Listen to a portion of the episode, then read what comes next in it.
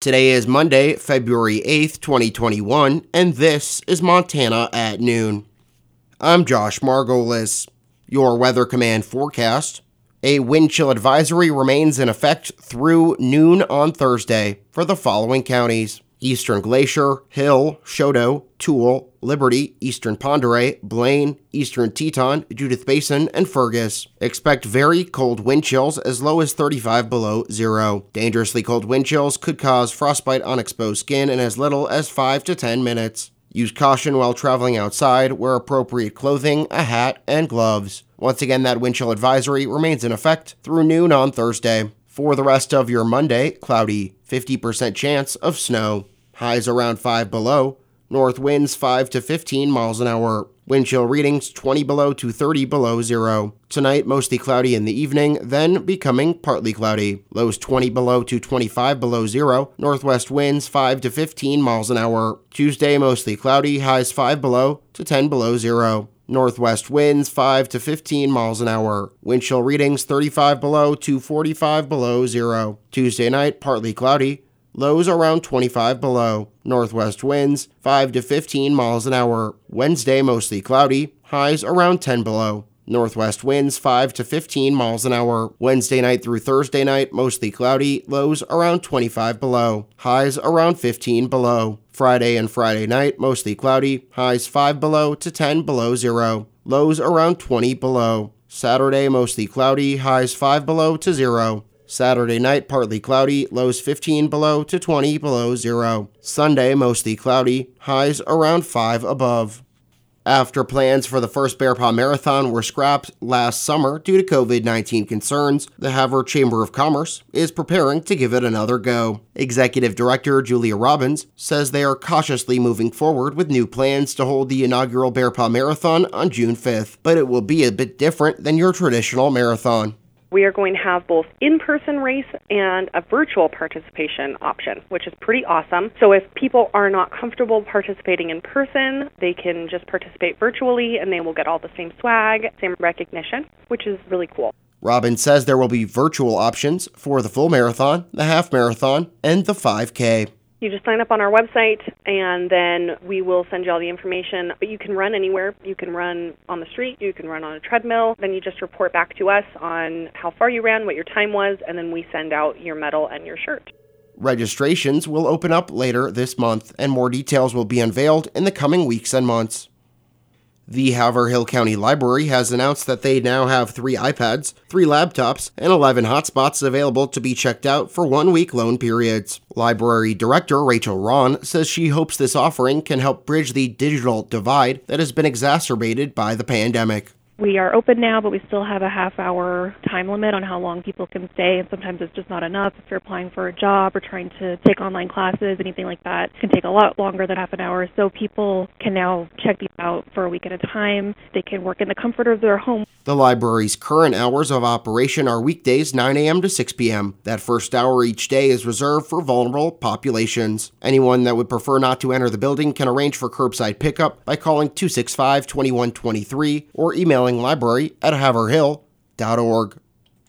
The dangerously cold weather along the High Line is expected to linger, and that means frozen water service lines are possible. To prevent the costly expense of attempting to thaw a service line, the City of Havre's Water Department suggests homeowners leave a small pencil sized stream of water from an open faucet running at all times to prevent a service line freeze up. In addition, they suggest that homeowners check the main sewer vent pipe outlet, which is located on the roof, to ensure it is free of accumulations of ice and snow caused by high humidity and freezing temperatures. A wind chill advisory remains in place on the High Line through noon Thursday, with the wind chill potentially dropping to 35 below zero at times, leading to frostbite on exposed skin in as little as 5 to 10 minutes.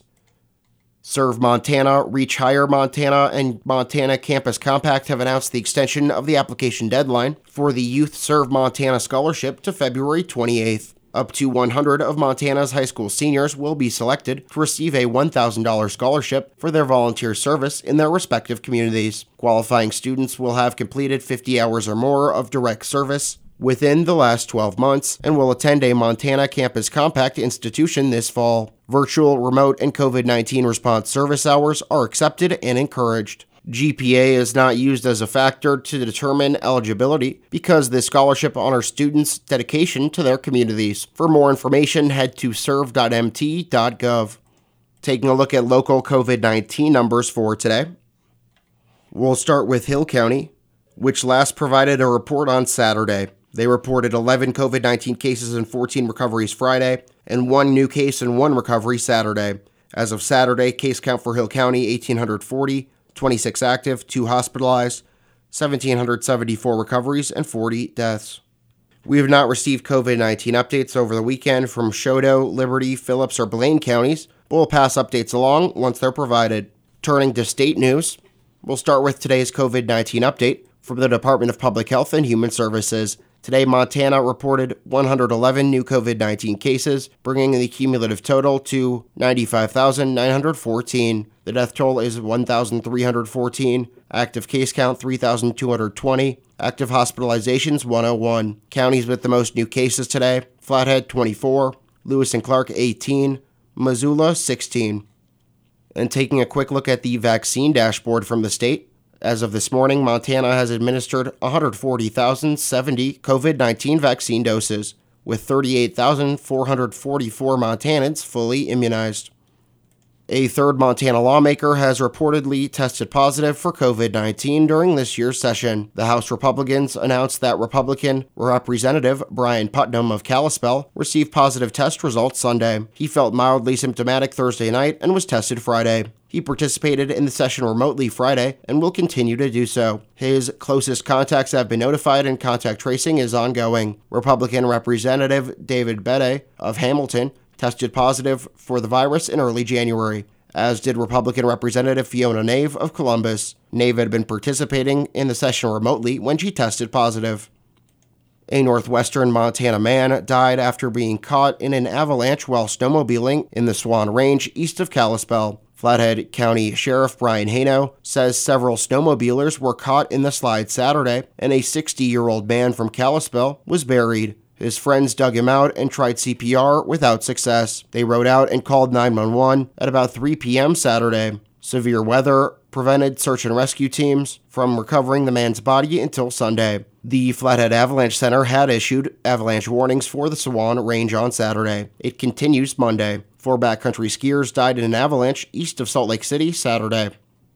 A Republican congressman is proposing removing four hydroelectric dams in the Northwest as part of a sweeping plan to address the decades long problem of how to save salmon populations without upending a system that provides power to millions of people. The $33.5 billion proposal from Representative Mike Simpson of Idaho was announced Saturday. It would breach four dams on the lower Snake River by the end of the next decade. It would also pay for finding ways to replace the dam's key roles in energy, agriculture, and transportation. It's being met with cautious optimism among some on both sides of the issue, but there's still plenty of skepticism.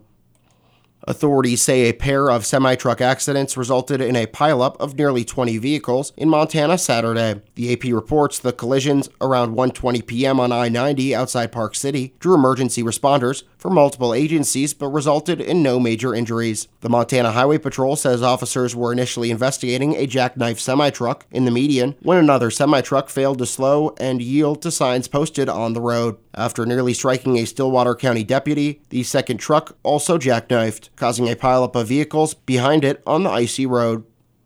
The U.S. Fish and Wildlife Service last month proposed listing the whitebark pine tree as threatened under the Endangered Species Act. For the last 24 years, Glacier National Park has been quietly working to conserve the species over its 1 million acres of wildlands. It is no small task. Park employees first began collecting cones in 1997 from trees that have shown resistance to blister rust. That's a fungal infection introduced from Europe last century that has decimated whitebark and other pine species across the western U.S. Glacier biologists and technicians plan about 500 rust resistant whitebark seedings annually, but progress is slow. Trees planted 20 years ago today are only about hip high. A Montana coal mine has closed amid a substantial decline in demand for thermal coal. Decker Coal in the Powder River Basin stopped mining in January after the owner of the mine filed for bankruptcy late last year, according to court documents. The coal firm Lighthouse Resources filed for Chapter 11 bankruptcy in December and cited the dismal coal market. The company said in court filings that it was no longer economically feasible to operate the surface coal mine. Officials have transported 50 Yellowstone National Park bison to the Fort Peck, Assiniboine, and Sioux tribes in Montana. The AP reports the animals transferred Friday were under quarantine by the U.S. Department of Agriculture's Animal and Plant Health Inspection Service north of the park in the Gardiner Basin. The move was the fifth transfer since April 2019, with a total of 154 bison moved from the park to the reservation. The relocations are meant to divert disease free Yellowstone bison to restoration programs led by tribal groups. There are 64 female and 25 male bison still under quarantine in Yellowstone facilities. And now, taking a look at your wheat prices for today. Daily prices per bushel. For Hill County, winter wheat $5.74, spring wheat $5.47. For Blaine County, winter wheat 564, spring wheat 542. For Liberty County, winter wheat 579, spring wheat 547. Chouteau County, winter wheat 574, spring wheat 547. And Phillips County, winter wheat 559, spring wheat 537. And that does it for your Monday edition of Montana at noon. I'm Josh Margolis. Thanks for listening, and remember, seven days a week, we are your source for news and information. KOJM, KPQX, and Highline Today have a great rest of your Monday. Stay safe out on the roads, and please continue to do your part to help flatten the curve.